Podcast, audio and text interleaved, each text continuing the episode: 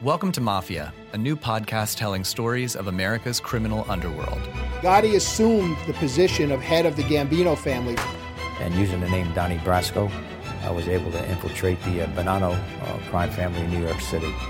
Bugsy Siegel is an American mob legend. One man changed the whole texture and landscape of crime in America. Listen to Mafia every Wednesday on Apple Podcasts or wherever you get your favorite shows. If you want to have fun, you've got to go along and see Christina Bianco Diva Moments. She's a YouTube sensation on her first trip down under.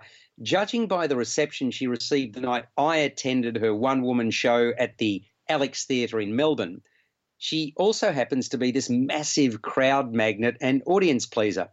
And I speak of diva impersonator extraordinaire, diminutive, playful, big voiced Christina Bianco, a woman of many voices. The New York native channels some of Broadway's biggest names, not to overlook several generations of vocal talent, and proceeds to parody and celebrate them. From mashups of famous songs and voices to reading from the pages of a carefully controlled and illustrated design book by Barbra Streisand, Christina brings energy and pizzazz to her interpretations. She takes the music of famous artists and imagines what this would sound like when performed by others. So she pairs singers with songs you wouldn't expect them to sing. The results are clever and hilarious.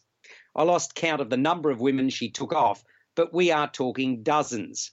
She goes back to the early days of the 20th century to find her inner Edith Piaf and Betty Hutton, while Bernadette Peters and Kristin Chenoweth are other favourites for her the very proper Julie Andrews shifts the tone.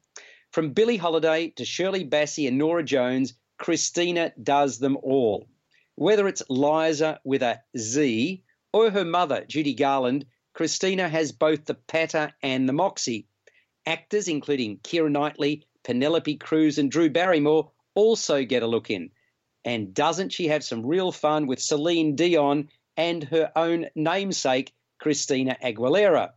Bette Midler, Alanis Morissette, Whitney Houston, and Shakira are among other names featured. Nor does she miss a beat on contemporary artists such as Miley Cyrus, Gwen Stefani, Britney Spears, Adele, Jessie J, Ariana Grande, or Sia.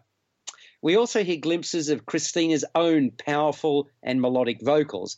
Some of Australia's best known numbers, such as Men at Work's iconic Down Under, are not spared the Christina treatment either.